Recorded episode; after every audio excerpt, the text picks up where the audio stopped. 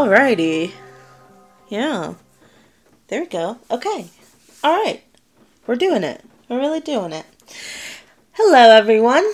Welcome back to another episode of Every Which Way. This is Dana, and right now I've got a couple sticks of myrrh, myrrh, myrrh, myrrh uh, going, and it's it's smelling nice. I've got a couple of candles um, burning on um, my new uh, reindeer reindeer candelabra that uh, my partner bought for me today, and I've got my water, which is great. And uh, I've got you guys. I've got you, my friend, who is who is listening to me right now. Uh, so yeah, how how is everyone? How um how was your week? How was your weekend? Right? Did you ha- did you have uh, did you have a nice weekend? Did you do anything fun? Did you go to any like holiday parties or anything like that for uh, those in the northern hemisphere. It's around christmas time. Well i guess it's around summertime in the summer summer hemisphere southern hemisphere right? So for those of you like in australia or or what have you are are you guys like going to the beach or or doing some fun summer activities? Yeah? Yeah?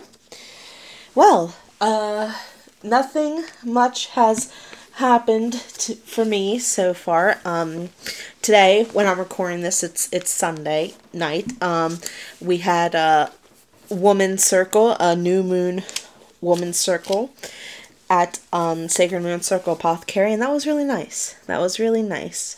And uh, the meditation really put me in the zone, and yeah, I was I was very grateful and relieved for that personally. So all right, let's jump into it. Another episode. Ooh, I'm excited. So, I'm going to be talking to you guys today about a stone, a crystal, a little a little mineral mineral called K2. And I was very happy to have uh, uh, to do this one. I learned, I personally learned a lot uh, about it so yeah, let's just hop right in like a cute little froggy. Oh, adorable. So, K2 stone has a couple of names. It's referred to also as K2 jasper, as raindrop azurite, blueberry jasper, and ketonite. So like keto, but night. All right. Um, so K2 stone is named after K2, which is the second highest mountain on Earth.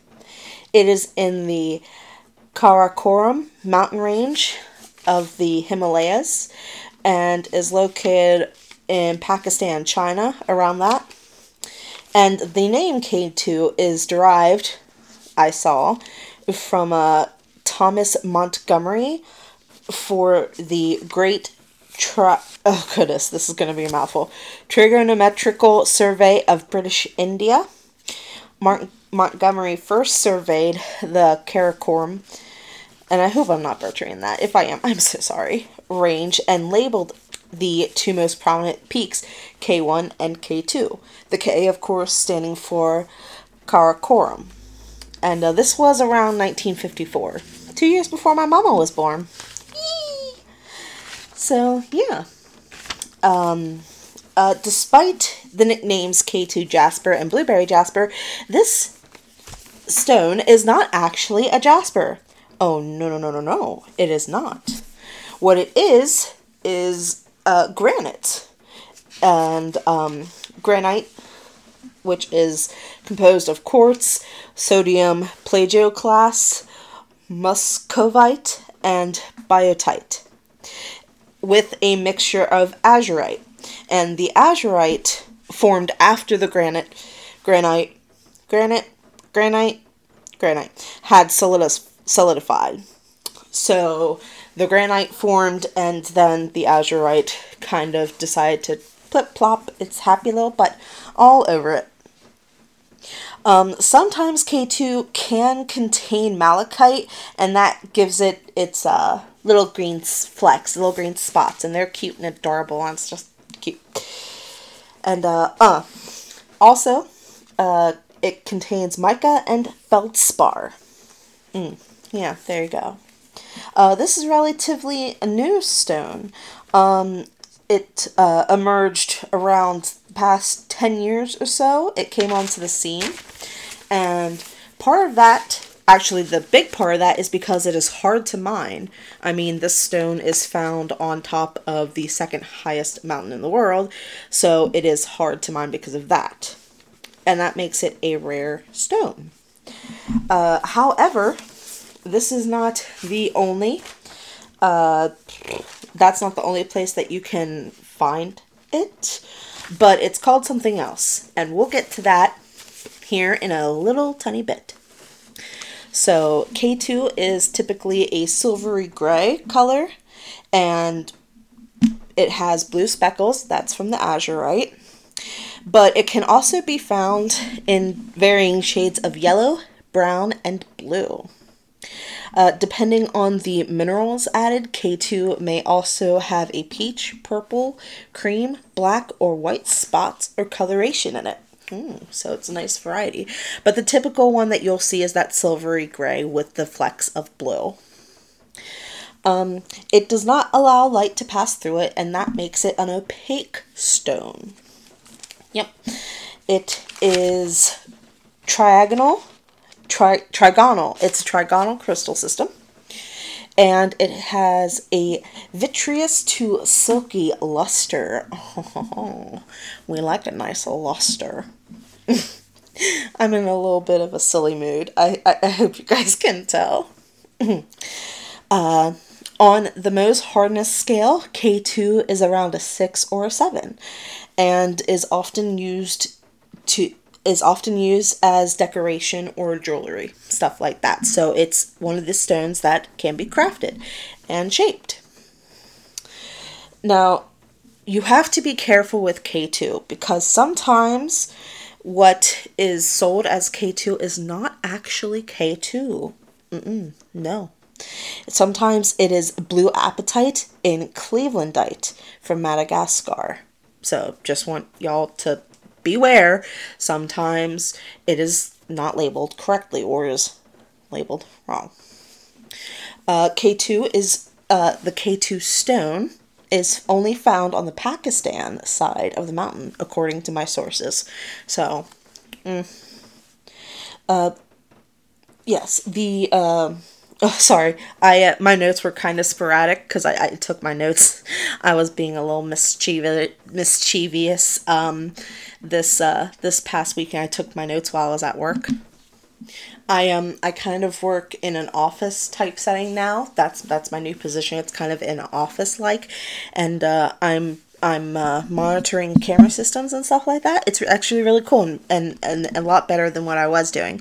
And uh, I have constant access to the internet and stuff like that without having to run all over the place like a chicken with my head cut off. Bok bok. So, yeah. but because of that, my notes are kind of a little all over the place, and I do apologize for that. But uh, please bear with me.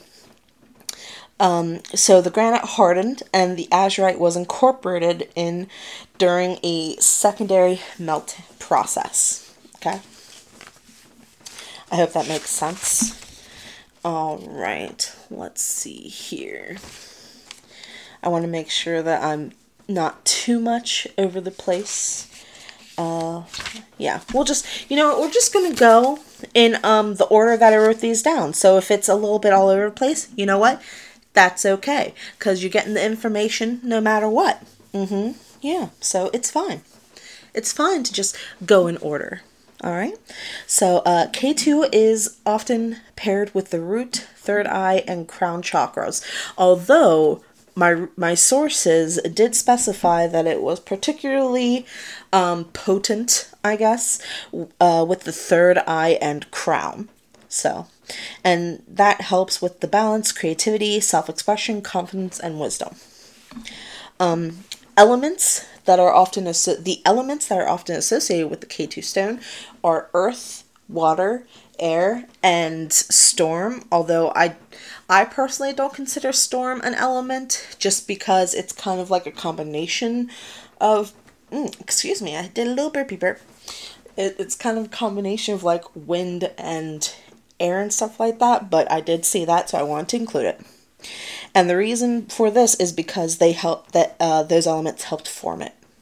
And as a result, this is a good stone for patience, protection, and transformation work. Mm-hmm, mm-hmm. The planets that are associated with the K2 stone are Venus and Jupiter. And um, with these planets, it can be used in workings of luck, growth, wisdom, prosperity, harmony, and enlightenment. Mm-hmm. Uh, kind of coinciding with the planetary alignments, the zodiac signs that, ben- that benefit most by working with this stone are Capricorn and Sagittarius. Mm-hmm. In numerology, uh, three and the numbers three and seven are said to have the uh, highest vibrations with K2, but I also saw one as well, so take that for what you will. Okay.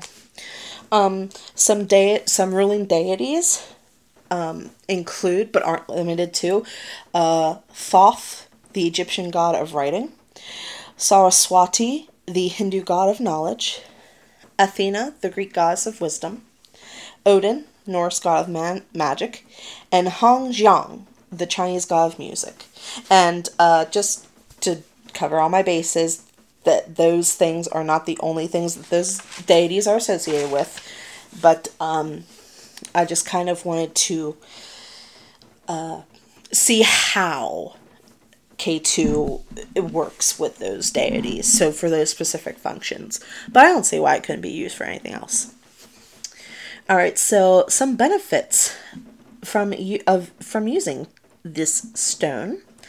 Um, we're just going to go down the list. So patience, and that's because it helps for balancing, understanding, as well as empathy and you can soak it in the light of the full or new moon to help program patience into your K2 stone. Communication skills. Um, one of the, th- one of the uh, methods I saw while doing my research was that you can gaze into your K2 while visualizing your vocal cords being charged and make sure you carry it with it afterwards and that will help that is supposed to help you communicate a little bit better. Creativity and focus. This is especially for the particularly blue variants of K2 and uh, this assists with one's intellect and focus with minimal distraction. So you're going to want to charge it in the sunlight for about three to five minutes for it to with with the intention of it to help you with concentration and creativity. Positivity. Uh, K2 stones with purple coloring can assist in workings against negative self talk. If you hold it in front of a burning candle for about five minutes, it to uh, help infuse it with fire energy and uh, carry it on your dominant side. It's supposed to help you with with that. And energy, K two particularly. Uh, certain varieties of K2 help aid in clearing energy blockages in the body. And you can, uh, one of the ways that you can do this, I read, was by is by um, creating a crystal elixir. And, and and to create a crystal elixir, you're going to want to put your crystal either in or near your water that you're going to use. Um, please make sure that the crystal is okay to put in water. So please do um, do your research on that. K2 should not be put in water, at least not for a long time. So when I was researching stuff, it said my res- my sources said place it by to help with restoring energy and stuff like that. Um, there can be side effects when working with the K2 stone, uh, partic- uh, when you overuse it. And there, I, I saw mostly, I saw mainly three. The one being weariness. It may help, it may cause you to feel tired. And if that's the case, be sure to stop using it and cleanse yourself with a stone that is related or tied to your heart chakra. Uh, it also can cause one to have disturbing dreams or vision, especially those who are new with working with it. So don't put it under your pillow for a while. And misfortune.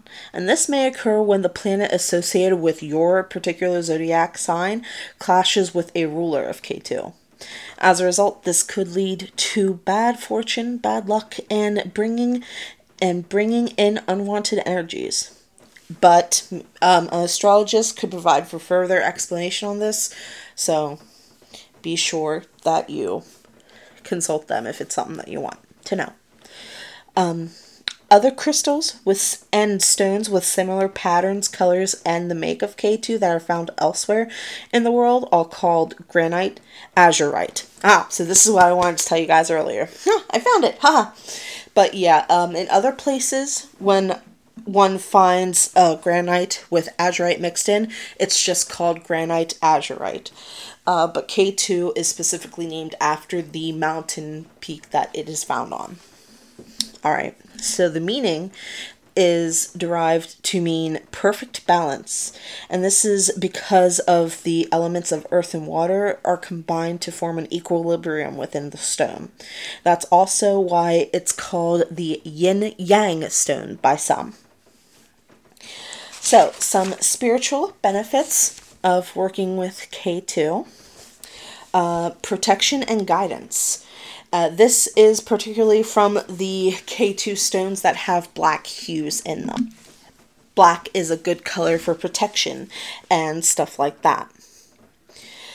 And also, not just protection and guidance, but I saw that uh, K2 stones with those black flecks or with the black coloration um, help to protect against hexes, curses, and evil br- vibrations. Mm, a most useful stone. Uh, angelic guidance via meditation and smoke cleansing.